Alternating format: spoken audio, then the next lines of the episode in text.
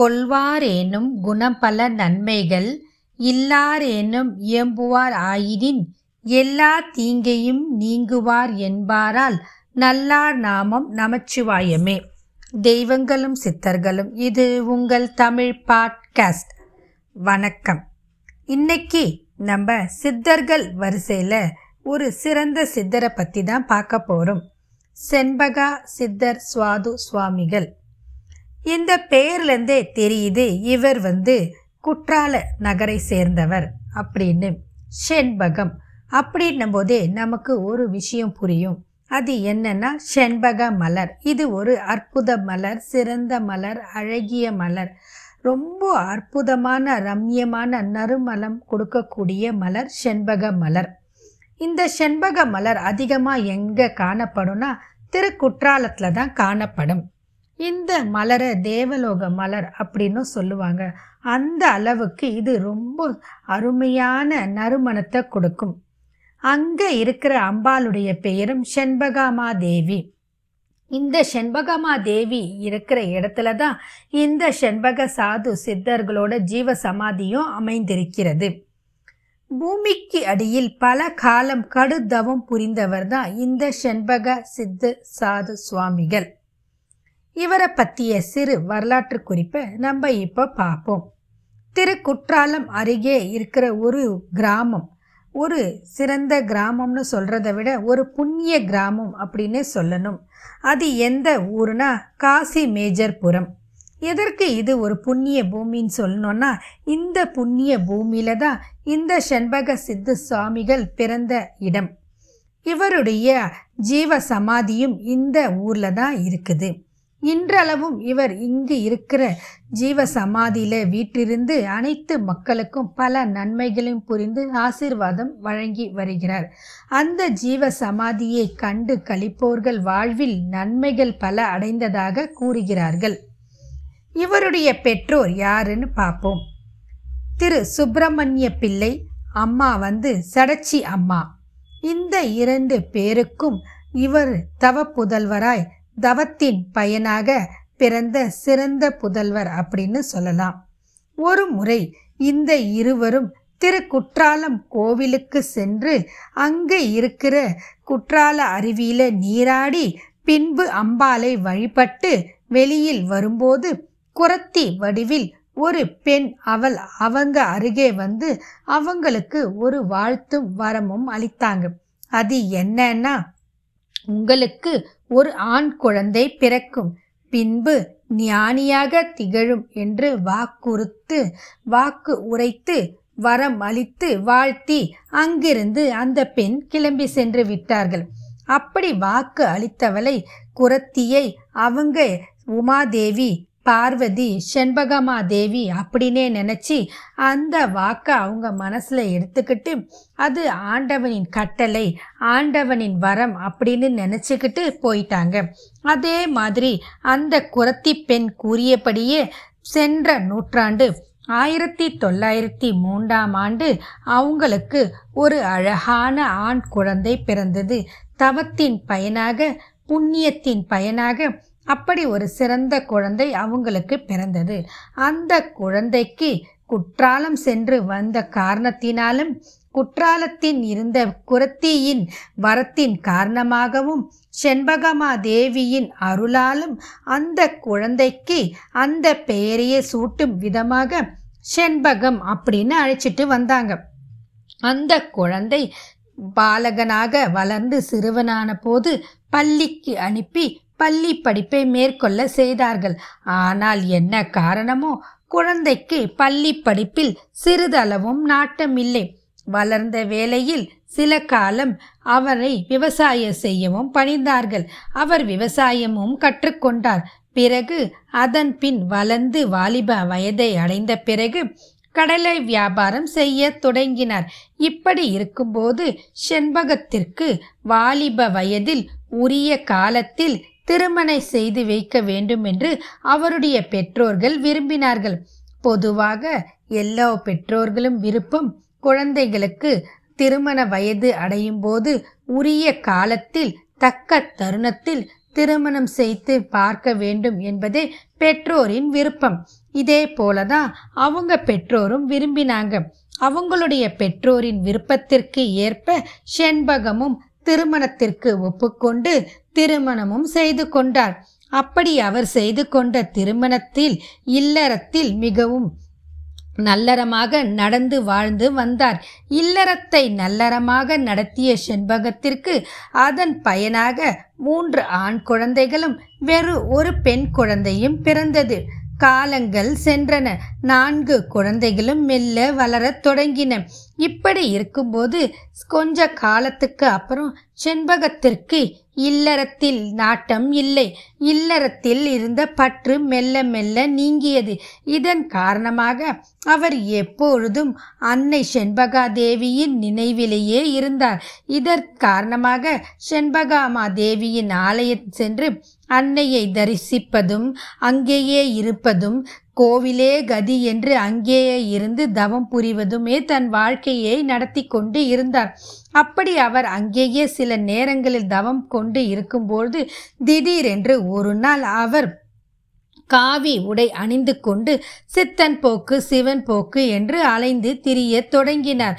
அவர் காஷாயம் பூண்டதின் காரணமாக கால் நடையாகவே பல புண்ணிய தலங்களுக்கு சென்று நதிகளிலும் நீராடி தன் தவத்தை மேற்கொண்டார். புண்ணிய நதிகளின் நீராடும் பயனாக அவர் அப்படியே தன் ஆன்மீக பயணத்தின் தொலைதூரம் சென்று விட்டார். ஆன்மீகத்தின் நாட்டம் காரணமாக அவர் சென்று சேர்ந்த இடம் காசி நகரம். அங்கு அவர் கங்கையில் நீராடி அங்கு இருக்கும் காஷி விஸ்வநாதரை வணங்கினார். பின்பு அங்கு பல சாதுக்களையும் சந்தித்தார். முடிவில் தவ நிலையின் பேரானந்தத்தை அங்கு சென்றதும் அவர் பூர்ணத்துவனுடன் உணர்ந்து கொண்டார். ஒரு கட்டத்தில் அங்கு இருந்து மீண்டும் செண்பகமாதேவியின் நினைவின் காரணமாக திருக்குற்றாலத்துக்கே திரும்பி வந்தார். அப்புறம் தன் வீட்டை நோக்கி போனார். அங்கு சென்ற அவர் அந்த வீட்டில் ஒரு தனி அறையை தனக்காக தேர்வு செய்து கொண்டு அந்த தனி அறையில் பலகை ஒன்றை ஆசனமாக அமைத்து அதன் மீது அமர்ந்து கடும் தவம் மேற்கொள்ள ஆரம்பித்தார். அவர் தவத்தின் பயனாக தவநிலை மெருகேற மெருகேற அவருடைய பற்கள் அனைத்தும் உதிர்ந்து போனன இப்படி இருக்கும்போது அவர் முகம் மட்டும் தேஜஸாக மிகவும் ஒளியுடைய கண்களுடன் பொருந்தியதாக காணப்பட்டார். இதன் காரணமாக அவள் அவர் பல அற்புதங்களையும் நிகழ்த்தினார். தொடர்ந்து காசி மேஜர் புறத்தில் அவர் கடும் தவம் ஏற்றி வந்தார். இப்படி இருக்கும்போது சித்ரா நதிக்கரையில் ஓரத்தில் ஓலையால் ஆன தவ குடிலை ஒன்றும் அமைத்தார். அந்த தவ குடிலில் அவர் ஒரு பிள்ளையாரையும் பிரதிஷ்டை செய்து வணங்கி வந்தார். காலங்கள் கடந்தது. செண்பக சாது சுவாமிகள் மெய்ஞானம் மெல்ல மெல்ல வெளி உலகத்திற்கு வெளிப்பட ஆரம்பித்தது. இப்படி இருக்கும்போது சாதுவின் மனைவி அவர் என்ன ஆனாரு? அப்படின்னா அதாவது ஆயிரத்தி தொள்ளாயிரத்தி ஐம்பது. அவருடைய மனைவியை காணவில்லை என்று அவருக்கு செய்தி வந்தது.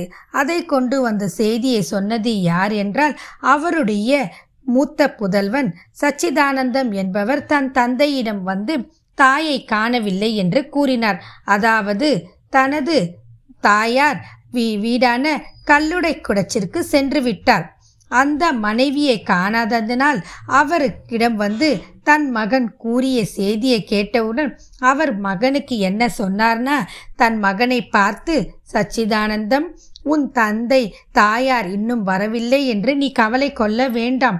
உன் தாயார் இனி வராதது பற்றி நீ சிறிதளவும் வருத்தம் கொள்ள வேண்டாம். காரணம் உன் அம்மா இப்பொழுது இங்கு வந்து விடுவாள். உன் அம்மா தலையில் பாரத்தோடும் மடியில் சுமையோடும் இன்று இங்கு வருகிறாள் என்று கூறி ஆசிர்வதித்து அனுப்பி வைத்தார்.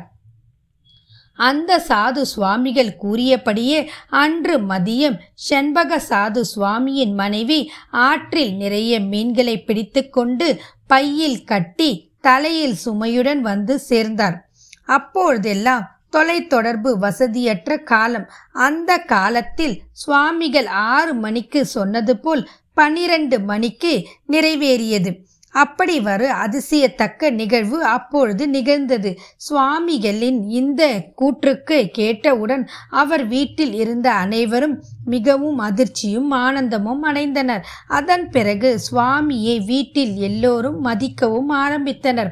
அவரின் அற்புத தன்மையும் அவரின் தவ பலனும் அவர்களுக்கு மெல்ல மெல்ல புரிய ஆரம்பித்தது. இப்படி இருக்கும் சூழ்நிலையில் அவர் இனி வீட்டில் அமர்ந்து தவம் செய்வது ஏற்றதல்ல என்று நினைத்த செண்பக சாது சுவாமிகள் நிரந்தரமாக தன் வீட்டை விட்டு வெளியேறி தாம் அமைத்த குடிலிலே தங்கத் தொடங்கினார்.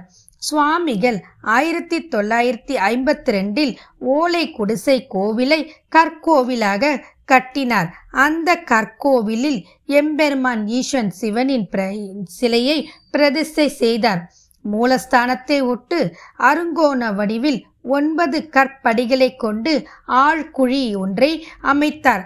அந்த ஆழ்குழையில் நிஷ்ட தவ அறையையும் அமைத்தார். அங்குதான் அவரின் அடுத்த தவ நிலை தொடங்கியது. அவருடைய தவ வாழ்க்கையில் மேலும் ஓர் மற்றும் ஓர் படி தொடங்கியது. அப்படி என்ன தொடங்கியது என்றால் குழிக்குள் சென்று அவர் அமர்ந்து கொள்வார். மேலே ஒரு பெரிய பலகையை கொண்டு அவருடைய பக்தர்கள் மூடிவிடுவார்கள். உள்ளே இருந்து கடும் தவம் புரிய ஆரம்பித்தார். குழிக்குள் சென்று பல காலம் தவம் புரிய ஆரம்பித்த இவர் அற்புத சித்தர் என்று உலகறிய செய்தார். இப்படி அவருடைய தவ வலிமையை மெல்ல மெல்ல அனைவருக்கும் பரவி அவரிடம் ஆசிர் பெற மக்கள் அனைவரும் அங்கு வரத் தொடங்கினார்கள். பல நாட்கள் கழித்துதான் அவர் அந்த குழியை விட்டு வெளியே வருவார். அப்படி அவர் வரும்போது பல அற்புதங்களை நிகழ்த்துவார். மேற்கு தொடர்ச்சி மலையில் பரதேசி புடை உட்பட பல குகைகளிலும் சென்று பல நாட்கள் அவர் கருந்தவம் புரிந்து இருக்கிறார். அங்கே பல சித்தர்களையும் சந்தித்திருக்கிறார்கள். அப்படி அவர் கடுந்தவம் புரிந்து இருக்கும் நேரத்தில் அவர் சந்தித்த சித்தர்களின் மூலம் ரசமணிகள் உருவாக்குதல் பாத ரசத்தை கட்டுதல் போன்ற ரசவாத வித்தையையும் அவர் கற்று தேர்ந்தார். இப்படியான அவருடைய தவ வாழ்க்கையில் அவர் மென்மேலும் மெருகேற்றி கொண்டார். இதன் காரணமாக அவர் பல அற்புதங்களையும் நிகழ்த்தி காட்டினார். செண்பக சித்து சுவாமிகள் எங்கு சென்றாலும் எப்பொழுதும் அவர் பௌர்ணமியை தவறவிடாமல் செண்பகமாதேவி கோவிலுக்கு வந்து விடுவார். அப்படி அவர் பௌர்ணமி அன்று செண்பகமா தேவியை வந்து வழிபட்டு செல்லும் முன்பு அவர் செண்பகமாதேவியிடம் மனம் உருகி பிரார்த்தனை செய்து தவத்தில் ஆழ்ந்து விடுவார். அப்படி அவர் இருக்கும்போது அன்னையின் அருள் பார்வை அவருக்கு கிடைத்ததாக சொல்கிறார்கள். அவர் அருவியில் குளித்துவிட்டு அன்னையின் முன்பு அமர்ந்து தவம் ஏற்றுவார். இப்படியாக அவர் வாழ்ந்து வந்தார். செண்பகமா தேவியின் அருளாலும் தவத்தின் பயனாலும் அவர் அற்புதங்கள் பல புரிந்தார்.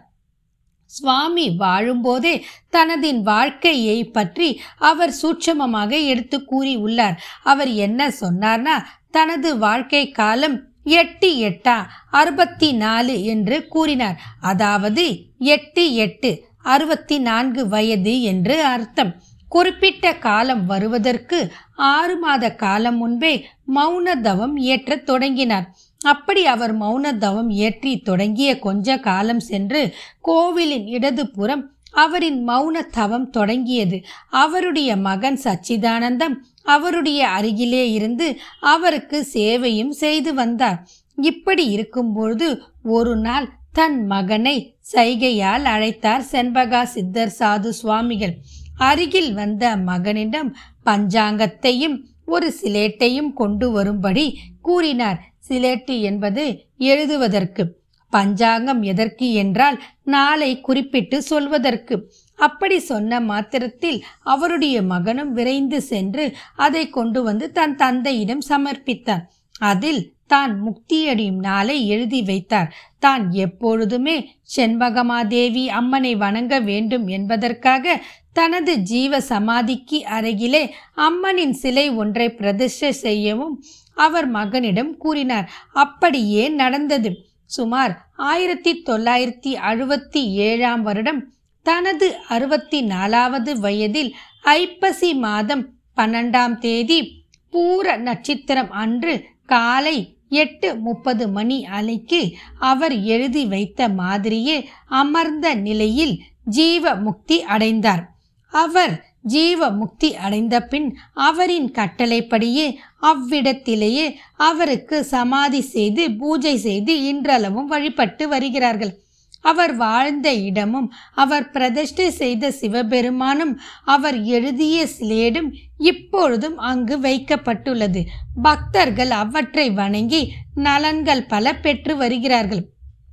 செண்பக சாது சுவாமி அன்னையை வணங்கியபடியே தற்போதும் பக்தர்களுக்கு அருள்பாலித்து வருவா வருகிறார்கள். திருக்குற்றாலம் அருகே உள்ள காசி மேஜர்புரத்தில் செண்பக சாது சுவாமி ஜீவசமாதி ஆலயம் உள்ளது. இங்கு வந்தவுடன் நம்மை அறியாமலே நம் உடலில் ஒருவித அதிர்வு ஏற்படுவதை நம்மால் நிச்சயம் உணர முடியும். காரணம் அவர் முக்தியடைந்தாலும் அவர் சூட்சுமமாக அங்கு உலாவிக் கொண்டு இருக்கிறார். மேலும் ஒவ்வொரு பௌர்ணமி அன்றும் அவர் அம்மனின் முன் தவம் மேற்கொள்கிறார். அவர் தவ பயனின் காரணமாக இன்றளவும் அவர் மக்களுக்கு பல நலன்கள் புரிந்து வருகிறார்கள். அவர் உடல் மறைந்தாலும் அவர் ஆத்மா ஜீவ சமாதி அடைந்த பின்பும் அந்த இடத்திலேயே உலவுவதாகவும் சித்தர் சூட்சம ரூபமாக அங்கு வந்து செல்வதாகவும் மக்கள் கூறுகிறார்கள். இதன் காரணமாக அவருடைய ஜீவ சமாதிக்கு வந்து வழிபடுபவர்களின் நோய்கள் நீங்குகிறது. தடைப்பட்ட திருமணம் விரைவில் கூடுகிறது. மேலும் குழந்தை வரம் கிடைக்காமல் வருந்தி அவரிடம் வந்து சரண் அடைபவர்களுக்கு விரைவில் குழந்தை பாக்கியம் கிட்டுகிறது.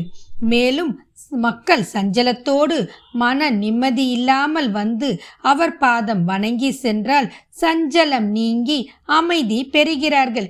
இப்படிப்பட்ட ஒரு அற்புதமான சித்தரை நாமும் அவரை கண்டு வணங்கி அவருடைய அருளையும் ஆசையும் பெற வேண்டும் என்று நான் தங்களிடம் வேண்டிக் கொண்டு இத்துடன் இந்த பதிவை நிறைவு செய்து கொள்கிறேன். மீண்டும் மற்றும் ஓர் பதிவில் சந்திப்போம். அதுவரை வாழ்க வளமுடன். முக்கியமான ஒரு குறிப்பு என்னவென்றால் இந்த சித்தர் சுவாமிக்கு வருடந்தோறும் ஐப்பசி மாதம் பூர நட்சத்திரத்தில் குரு பூஜை சிறப்பாக நடைபெறுகிறது. நம்மால் முடிந்தால் அன்றைய தினம் அவரை சென்று சேவித்து அவருடைய ஆசியை பெற்று வர வேண்டும் என்று கூறி விடைபெறுகிறேன். வாழ்க வளமுடன்.